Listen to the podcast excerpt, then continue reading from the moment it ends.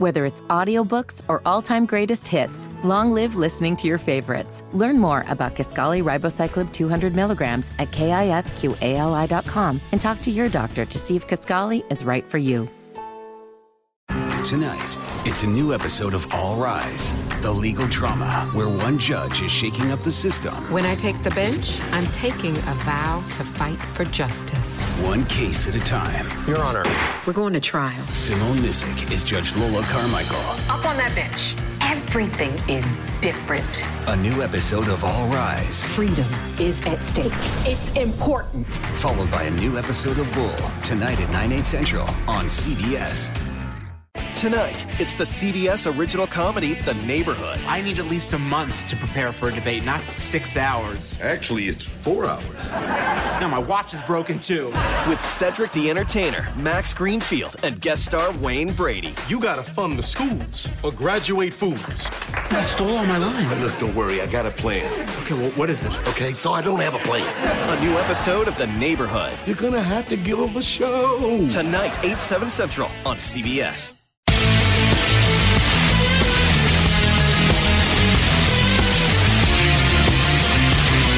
Radio FNZ, welcome into the 5 o'clock hour on Wilson and Parcell. Still feeling good, Josh? I'm feeling good. Are you Feel- feeling better than you did when we started the show? I'm feeling just as good. I'm feel. Hmm. I'm still. I'm. I'm. I'm on a hundred. Hmm. What? I no, I, I I'm very proud of you. That sounds like a. I'm, I'm You, very you- proud. you- of you. sound skeptical. You're proud of me Yeah. for feeling good? Yeah. Man, the bar is low. Well, no. I'm, what I mean is, I'm just proud. I'm really proud of me that I didn't piss you off to the point where you just don't want to be here for yet. No, why, why, why would that happen? Uh, we're, we're talking sports. I'd, I'd say this. It's like yesterday. I got NBA television on right now. I got uh, the Nuggets and the Jazz. Close game, game two at five o'clock on a on a Wednesday. Life could be a lot worse right now than being able to watch basketball, talk a little sports, get paid to do it. I gotta say, you've had this kind of uh, rosy disposition all week long. You were quoted uh, in in a lovely piece for Barrett Sports Media. And you you gave me a little bit of dap. You gave Hacksaw a little bit of dap. You gave the show dap. You represented the show very well. You want me to go like full like Johnny Depp and just like trash everybody I know? No, just Hacksaw. Uh, well, I thought about it. Yeah, Hacksaw was was pretty. You were you were taken aback yesterday. You you felt good because I said that I said nice. I don't even know what I said about you. I just know it was I know. nice. I actually he read, blacked out. I, I read the full thing last night, so eh, I shedded eight here. oh yeah. Okay, the only thing about that is I literally wrote a nice thing about you for that site, and you you were you I, I you never read it as far as I know. I read it. Yeah. Yeah. Well, you know what? Now I'm feeling about 98. All right, Josh is feeling 100. I was feeling 100. Now I'm feeling about a good solid 97 right now. Hacksaw. Uh, however, in the meantime, uh, ESPN's Bill Barnwell. Uh, actually, I'm thinking of a different ESPN thing. ESPN uh, came out with their ceiling and floors for every team in the NFL, and this is based off 20,000 simulations using their uh, Football Power Index, the FPI, and they have the Panthers at eight wins, and they ha- uh, that's the ceiling, and then the floor at, at three and 13. The ceiling feels very high for a team with major question marks still in the trenches in an incredibly young defense, Josh. Uh, if I had to watch this Panthers team play twenty thousand seasons, I think I would poke my eyes out. That wouldn't be good. I don't know if twenty thousand is the, the the right number. Maybe, so you'd maybe be feeling two. like a 72 there? I- yeah, yeah. If you want, if you want to take me, if you want to take all the fun out of my life, just make me watch this Panthers team twenty thousand times. Uh, but you know, th- this is pretty much spot on. Uh, you know, eight, you said eight and eight is the ceiling, three and thirteen is the floor.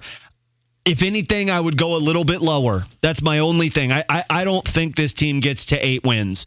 Uh, I think this it's more likely that this team wins two games than it is that they win eight. I think it's more likely they win three than it is that they win eight. I, I think that this is a.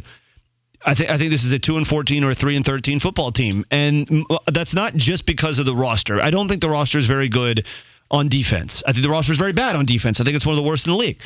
But I look at their schedule and I see if you just look at the lines that Vegas has on these games right now, and this can change. I mean, I'm, I'm not an idiot. I, I know that the, the lines are going to change every single week, but just looking at the whole season, the total picture, the Panthers have two games all year long in which they are favored. And in those two games, they are favored by a half a point. It's the Lions game at home in the middle of the season, and it's the Week 16 trip to Washington where they're favored by a half a point. Every other game on the schedule, they're a dog. And not only are they an underdog, because in the NFL, you can be an underdog. In a lot of games, it's a three or a four point line. The Panthers are underdogs of at least a touchdown or more in half of their games. In eight of their games this season, they are expected to lose by at least a touchdown or more. That is an enormous line. I just look at the schedule and I think this is not a team that can get to seven or eight wins. If they were playing in an easier division and they didn't have the Chiefs on the schedule and the Packers on the schedule on the road or the Vikings on the road, I would tell you maybe this is a six, seven win football team. But uh, the schedule is what scares me away. It's what I said when the schedule came out. You know, we say floor and ceiling. I think it's a two or a three win team. I mean, what do you think they're closer to? I mean, I, I think I think the I, I, actually the more you've said two wins, I do think that's a possibility, and I think that's a, a, a fair possibility. I would probably go three to six wins. I said seven wins earlier, but man, I just uh, you got to go back to how is a team built and how are they going to win they're not built well in, in, the key areas that I prefer to to base my my assumption on at in the line, and then they don't have a quarterback who I think is going to be able to overcome that line consistently. So I think three to six wins. I think eight wins. Like I got to know. I got to see those simulations. You're saying you don't want to see those simulations. I want to see what happened and in what world and what simulation they went eight and eight because to me that means Teddy Bridgewater is much better than he's been in his career. To me that means that defense is is certainly not just outside of the top, the bottom 5 in the NFL, but they're probably closer to the 18th, 19th, 20th defense in the NFL, and I also think it means the offensive line far surpassed the expectations. That is a lot. Like even even in the most ambitious Panther fans' mind right now, if I just said these three things have to happen you know what what's the outcome or or how likely are these three things to happen? I i think you maybe one of the three. You know whenever anybody does these pro, uh, projections and computer models it can get super nerdy and really complicated really quickly but it, it boils down to this. It's very simple. There are four classes. If there's a class system in the nfl there are four classes in the nfl there is the upper class that is on average going to win like 11 games. And depending on injury luck and turnover luck and stuff could win a couple more a couple less. But on average it's it's an 11 type win football team 10 11 there's the upper middle class which is your nine eight and a half nine win teams maybe 10 that are playoff contenders but not like your top of the line super bowl threats. There's the lower middle class which is your teams that on average are going to win seven or eight games. And then there's the lower class. And, and, the lower class in a year like this is the Jaguars, Washington, the Bengals, the Dolphins. I would throw the Jets into that mix. I would probably throw the Giants into that mix. And then, of course, the Panthers. Like five or six teams that you simulate the season 20,000 times. They're going to win five games, maybe six right? But in one season, you know, luck and, and, and all sorts of factors can can change that number. Whether it's you have a, uh, a couple of key injuries at the wrong position at the wrong time, or you know, like I said, turnovers can be a big factor in determining you know if you win more or less than you're supposed to. But I just think with the Panthers, you know, in Vegas, they've got the Panthers at five and a half. You know, that's similar to where Cincinnati is. They're five and a half. Washington is five. Jacksonville is sitting at four and a half. Those same teams, I looked at all of those teams on ESPN's model and they're all basically the same. Jacksonville's ceiling is seven wins. Washington is eight. Cincinnati is eight. Miami is eight. So is Carolina, and their floors are all three and thirteen or four and twelve. So the Panthers are basically in that class. And if you look at the teams last year that were in the bottom, the lower class teams in the NFL a year ago, Miami, Arizona, Cincinnati, the Giants, and Washington had the five lowest win totals in Vegas. The most games any of those five teams won last year was five. It's just it's really hard when you're that bad for you to even get to eight wins, let alone six or seven. I just I, best case scenario for the Panthers this year, I think they they go seven and nine, and that is that's honestly pie in the sky just to get to seven. Yeah, we have somebody on the text line here saying that that Kyle Allen won five games last year. This isn't the same team, and just because a bad quarterback did something last year in the situation uh, under a different regime with different expectations. That was a veteran club. This is a young club. I think it's really dangerous to say X happened last year, so Y is going to happen this year, or Y could happen this year. You know what I'll also say? Carolina overachieved last year. You ever thought about that? Yeah. Like, people say, "Oh, Kyle Allen won five games." That ain't the floor. that that might have been the ceiling for this team. I mean, yeah, they nearly knocked off Green Bay, but it's not like see, the, the difference. Two years ago, 2018, that was a team that won seven games and probably could have won 10 or 11, even with an injured Cam, because they had chances to win seemingly at the end of every game. The, the Panthers were lucky to beat Houston. They were lucky to win uh, a handful of others. Th- th- this team five wins with Kyle Allen, they, they might have overachieved. So that was probably closer to a three win football team last year. And now a defense that was already bad and got worse as the season went along lost Luke Kuechly. And I don't care if you think Luke was 90% of what he used to be. I'll take 90% of Luke Kuechly over just about everybody else in football. They lost James Bradberry and replaced him with Eli Apple, who's led the NFL in penalties each of the last three, or led his team in penalties, sorry, each of the last three seasons, right? They replaced Mario Addison with Stephen Weatherly, who I think is an intriguing prospect, but he's not Mario Addison, or at least hasn't proven to be yet. They lost Gerald McCoy. They lost Dontari. They lost all the good parts about this defense that was already bad, and I think they overachieved last year. So stop with the they won five with Kyle Allen, so they'll win more with Teddy Bridgewater because the defense lost all the parts that mattered, and on offense. It, it's, it's it's it's an average offense. It's it's hard to imagine them being much better than that. So we're talking about ESPN here in their ceiling and floor for the Panthers. The ceiling at eight wins, the floor at three wins. I think I think for them to get close to eight wins, and and I'm talking about six or seven wins. foundationally, injuries or what the the NFC South isn't going to ha- is going to have to be what people are saying it isn't. It's going to have to be much closer to the middle of the NFL in terms of divisions or a worser division than it is one of the best divisions, which is what people are saying about it.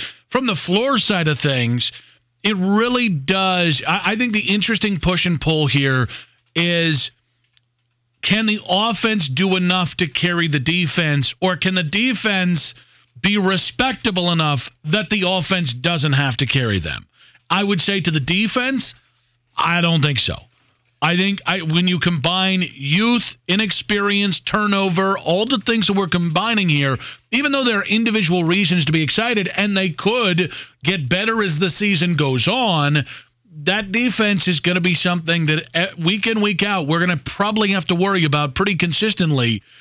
And offensively, the difference between them being able to quote unquote carry the defense, which means getting somewhere to 7, eight, seven 9, and 8 and 8 that's going to depend on the offensive line and whether Teddy has to overcome a bad offensive line. Carrying the defense. Let's, let's think about what that phrase really means. Carrying the defense. That means that this offense, with what most would consider probably a bottom 10 offensive line, depending on Okung's health, could be, wor- health, could be worse, uh, an unproven tight end, one and a half, two proven wide receivers. Curtis Samuel, who I really, really like, could be the third.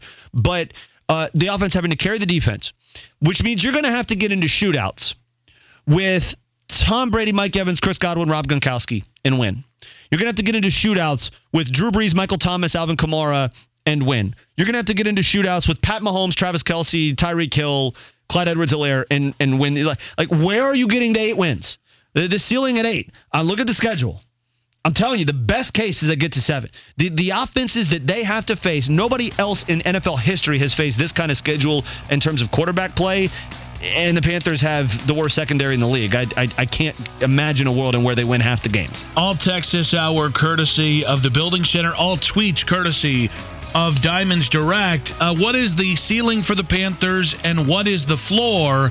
Uh, we also have to get into the fear being real, but the the one simple fact is also just as real, if not more so. Sports Radio FNZ.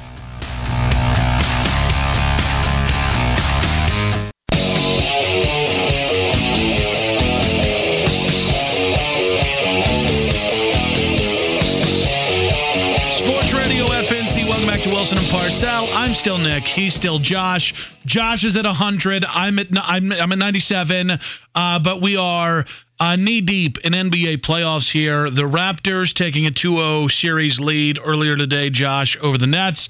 Not surprising. It was a five point game. That's a little surprising. And right now, uh, the Jazz with a 13 point lead. Uh, over the Nuggets at halftime here. It's the Jordan Clarkson show, just like we all said it was going to be. Clarkson has had his moments, man. The, the the the first game back when they took on uh, New Orleans, he went off. If they can get performances out of him like this, it's going to be huge, especially with Conley out. How about that? Mike Conley, and nobody's going to blame the guy, but leaves the bubble. This is where the bubble stuff gets weird. Leaves the bubble for the birth of his child, and now he has to return and he has to quarantine for four days before he can play again.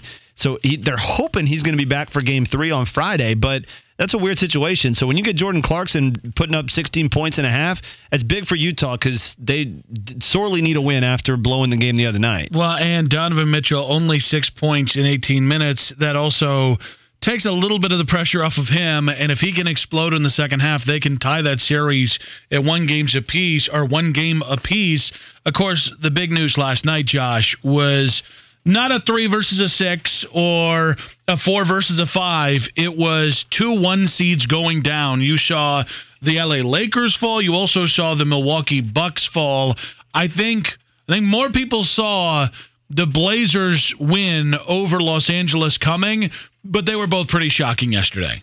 They were both shocking. I would tell you that the the Bucks loss was the more shocking one because it's Orlando and they're missing Jonathan Isaac, and they're missing Michael Carter Williams, and Markelle Fultz is having to play big minutes. It's just this is a beat up Orlando team that already wasn't very good to begin with, and they go in and, and beat Milwaukee. Now, look, Milwaukee and LA both struggled mightily in the return to Orlando, but neither team looked very good at any point. The Lakers had had a couple games that they beat the Clippers in the return. That was a, a, a nice moment for them. But but since then, the Lakers have really struggled offensively. Uh, they've struggled to shoot. Milwaukee's been in the same boat. But you, you kind of chalk it up to these are the one seeds. They know they've got the one wrapped up. They're just kind of going through the motions. They don't want to get anybody hurt. They don't want to do anything that's going to, you know, hurt their chances getting into the playoffs. They both got off to slow starts last night, and it's the first time since 2003, Nick, that both one seeds lose the opening game of a of a first round series. Well, it's interesting. Giannis was held without a field goal over the final 11 minutes of yesterday's 12 point loss to the Magic, and then for the really what it came down to, the Lakers actually got back into the game and had a six point lead with seven minutes to go in the final seven minutes of the game. The Lakers went 0 of 3 from outside. Or sorry, 0 of 6 from outside. They shot 21%, and the Blazers outscored Los Angeles 19 to 6. LeBron was uh, was really good last night. LeBron was the facilitating LeBron, do a little bit of everything. 23 points, 17 rebounds, 16 assists. The guy I I know that I know Dion Waiters, Alex Caruso, KCP, Kyle Kuzma or Carl Kuzma, depending on who you know, they all have to do a better job. But Anthony Davis, when when it's late, if, if LeBron's still going to try and get everybody else involved, Anthony Davis needs to get in takeover mode. He was not there last night. Uh, 28 points is what it says in the box score. That's that's a soft 28 it's soft in some senses because he settled too much. I mean, Anthony Davis should not be taking five threes against the Blazers. He should be attacking the rim. He did that and he got to the line a lot. I'm to give Davis a lot of credit because he, he got to the line, took 17 free throws, and at times last night, there were points where he was the dominant Anthony Davis that we have known. I agree with you, though. It was at best uh, a 5 out of 10 performance from Anthony Davis. And do they need more out of Anthony Davis? Of course they do. But that's to beat the Blazers. If the Lakers reach their goal this season, which I don't believe is to beat the Blazers in the first round, I believe it's to win an NBA championship. They cannot do it shooting 15% from three. They cannot do it shooting 25% from three. They cannot do it when Alex Caruso is taking three pointers with 55 seconds left in a one possession game or a four point game instead of LeBron James or Anthony Davis dictating the offense. They cannot rely on on Kyle Kuzma to go one of five from three. Or they honestly, I don't understand why Dion Waiters only played one minute last night. Waiters, uh, I thought, was their, their fourth best offensive player behind LeBron, Anthony Davis, and Kuzma during the regular season in the bubble.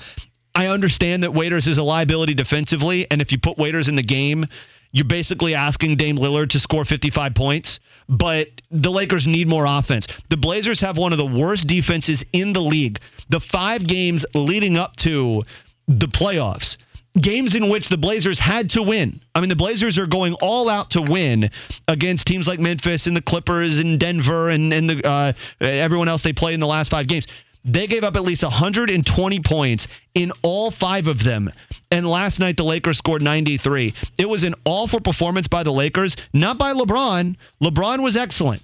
And LeBron knows that he has to he has to get the rest of his teammates involved and and and help develop and build confidence in them because he's going to need them in later series they have to worry about getting through Portland. I, I said a week ago I thought Portland was going to beat them, and last night did very little to convince me otherwise. I, at the very least, this series has the potential to go seven, and if the Lakers supporting cast doesn't wake up, Dame Lillard's going to send them home. And I'm telling you right now, Frank Vogel's doing a, a half-ass impression of David Blatt, uh, a guy who was overmatched in his first playoff series with LeBron and Cleveland back in uh, carry the two uh, 2015. 20, 2015 Frank Vogel, a, a, guy who was a good NBA coach who had some success in Indiana, looked outmatched last night. And one of the things when you have when you have a guy like LeBron who can do what LeBron can do, and I would say this with Anthony Davis as well, who has a, a phenomenal skill set too.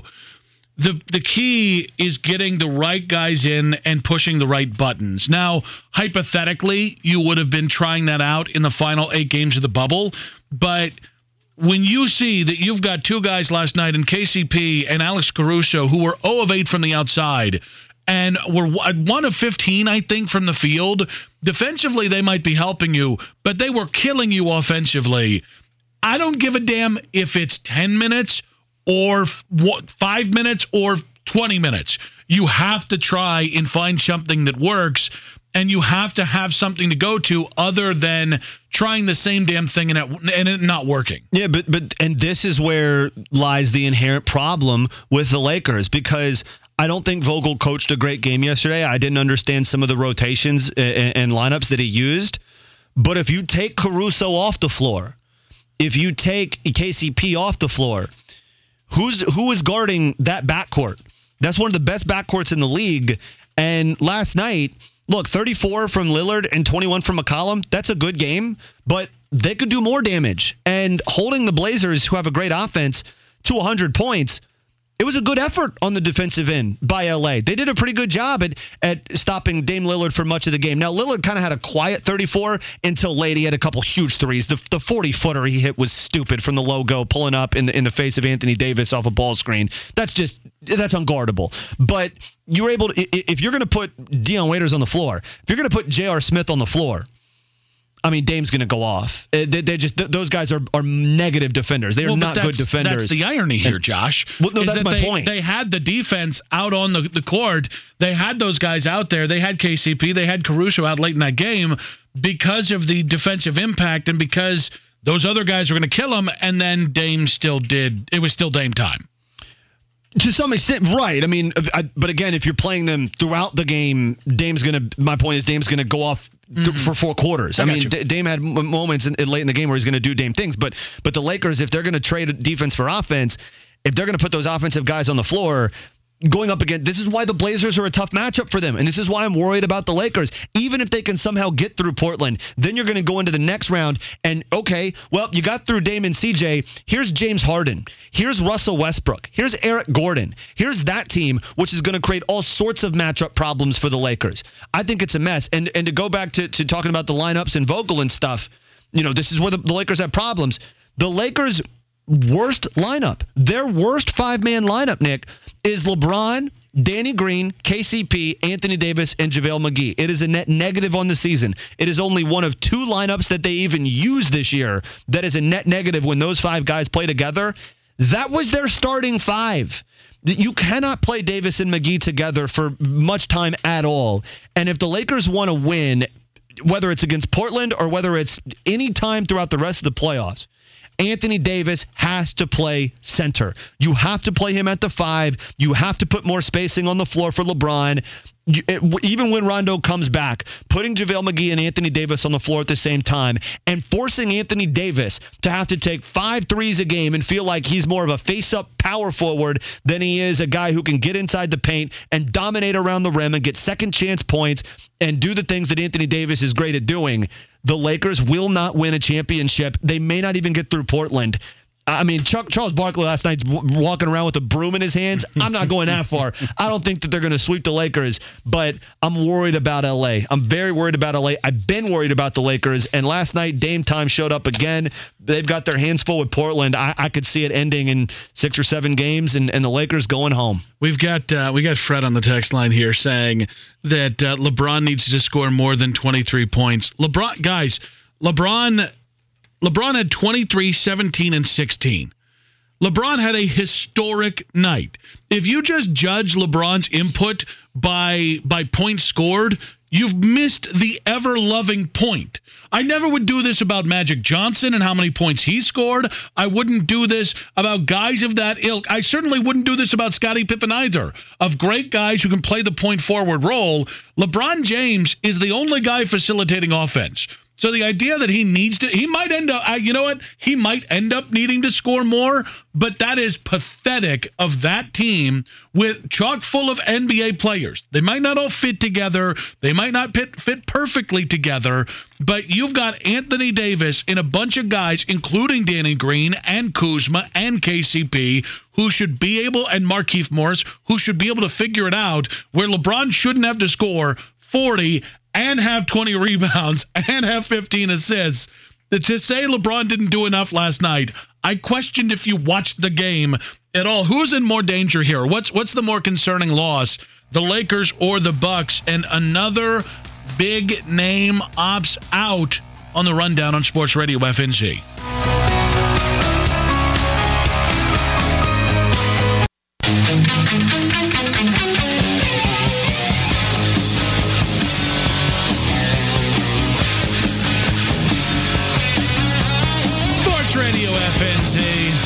To Wilson and Parcell. We've got a lot to get to in the uh, final hour and a half of the show, but it is time for the rundown here on Wilson and Parcell. We started, Josh, with uh, some interesting news that came down today. Sage Surratt's Wake Forest career has ended. The Deacon star receiver opting out of the upcoming football season. He will uh, instead prepare and focus on the 2021 NFL draft. Josh, how is this going to affect? Wake Forest this season. It's a brutal blow for Wake Forest. This is a team that already lost Jamie Newman transferring to Georgia. Uh, already lost virtually everybody else off of what was a pretty good offense last year.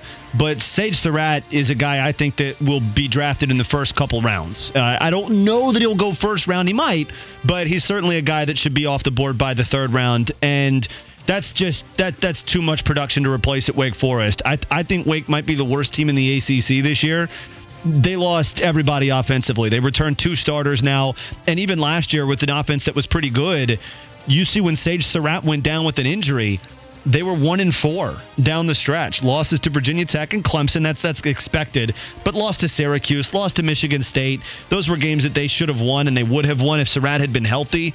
That was a huge, huge loss for Wake Forest. And this, if, assuming we play, this is a year that's going to be the for the first time in five years a true rebuild for Dave Clawson, a step back for Wake Forest after the last four years they've been taking steps forward. It's it's okay for Wake. They've still, I think, I like Dave Clawson, but this year could be a, a, a very rough year for Wake. Yeah, it was probably going to be rough anyways. I, I, think that's my takeaway. Is is Sage is making the best decision uh, for him. I, I, would have loved to see him play with uh, with uh, Hartman, the young quarterback.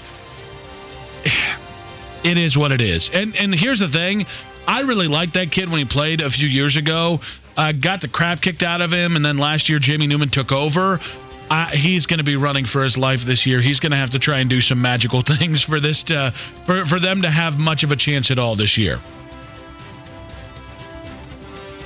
Number two. You know, yesterday, the final drive powered by Queen City Audio, Video, and Appliances, was about all the new young stars that we are about to witness in the next generation. Guys that we watched their parents or their uncles play. It was, it was Charlie Woods, it was Bronny James, and it, it was Arch Manning. Well, guess what?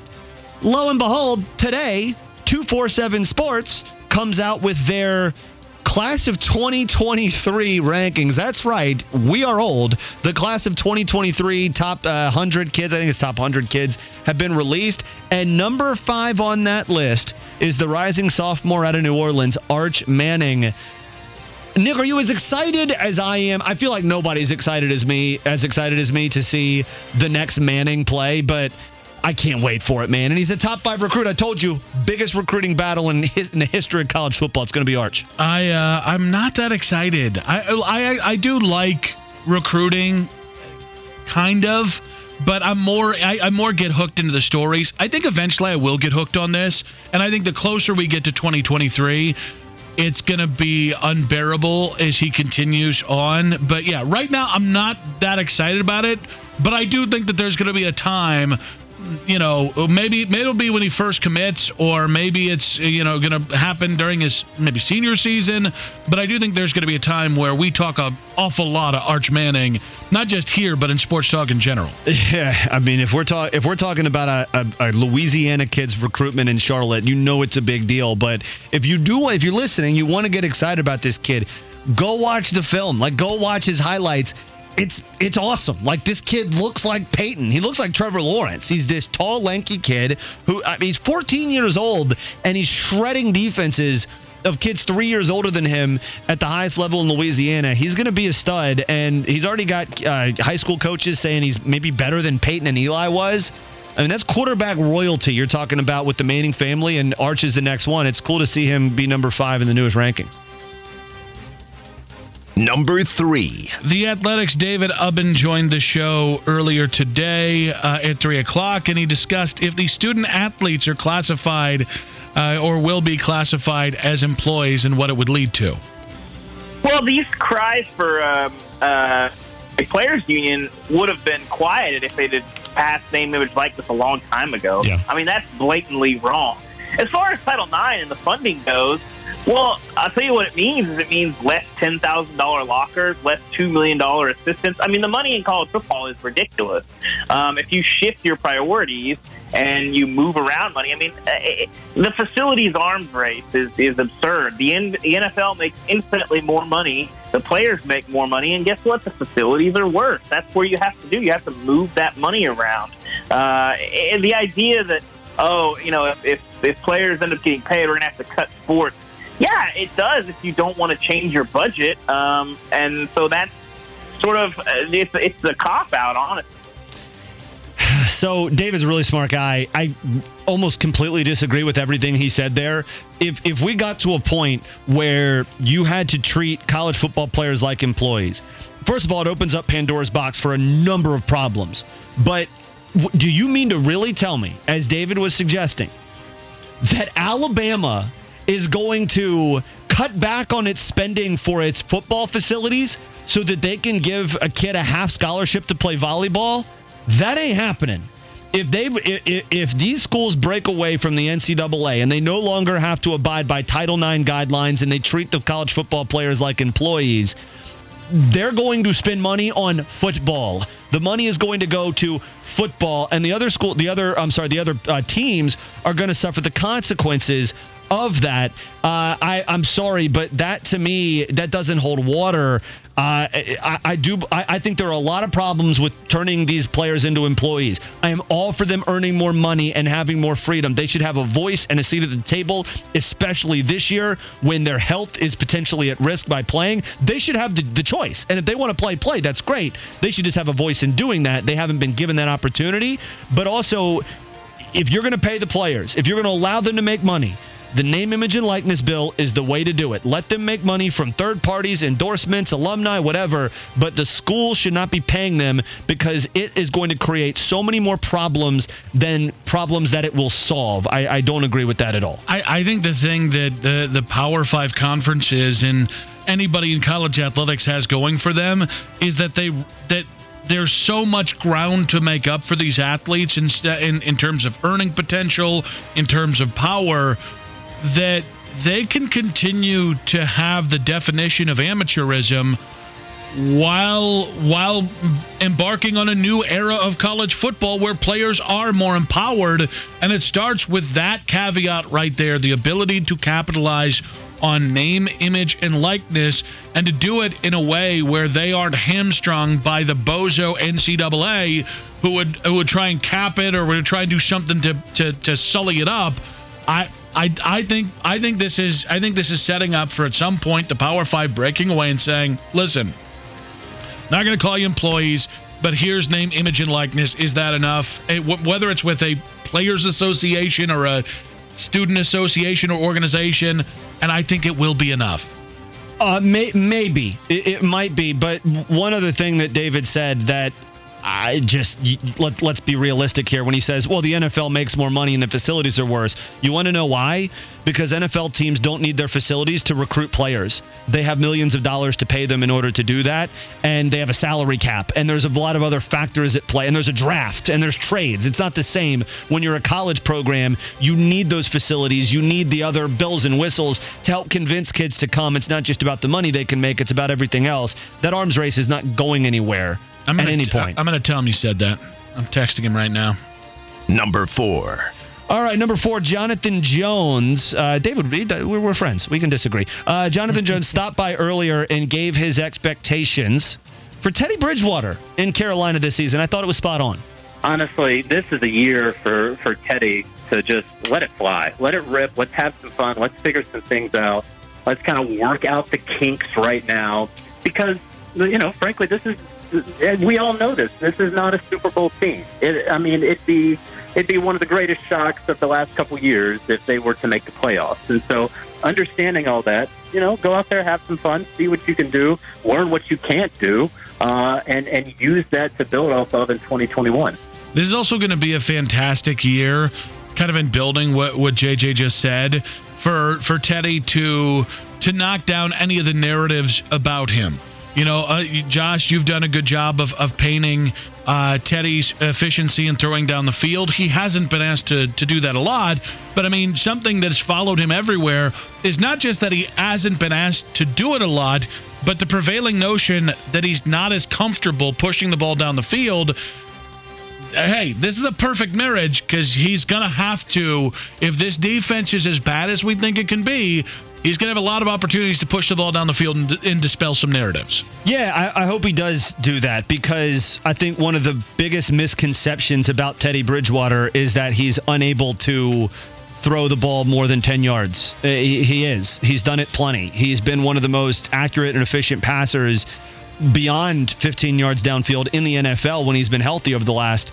five seasons. Going back to his year in Minnesota, he just played in offenses where they didn't really require it. And no one's going to confuse him with Aaron Rodgers, but as a guy who has been asked to deliver throws to tight ends over the middle of the field or deep out routes or fade routes or corner routes or stuff that, that requires you to push the ball more than 15 yards and to do it accurately in tight windows, Teddy has done it, and he's done a pretty good job of it. He just hasn't done it a lot. And I don't think that you want him to necessarily do it a lot, but he is a guy that's capable of it. And I thought I thought JJ hit the nail on the head that this is a year, not a ton of pressure on him. I think if Teddy can just be serviceable, can and borderline good as a quarterback, I think it affords the Panthers the opportunity to be patient and not have to go. They can, but they don't have to go draft a quarterback next year if they still have confidence in Teddy going into next season. I, I just continue to go back to the idea to all the people who have ragged on Teddy. And and again, you and I have gotten into it and, and I don't I don't see him as highly as you do.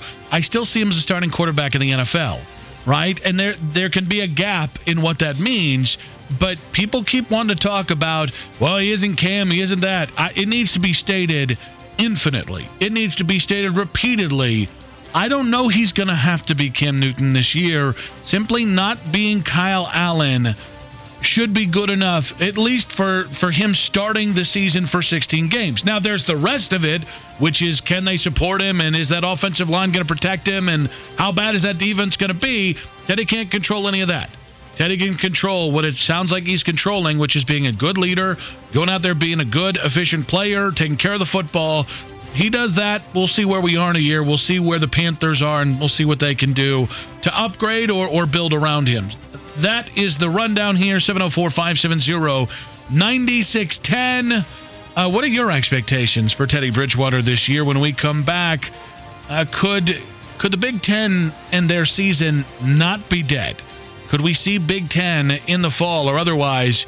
That's coming up next right here on Sports Radio FNZ.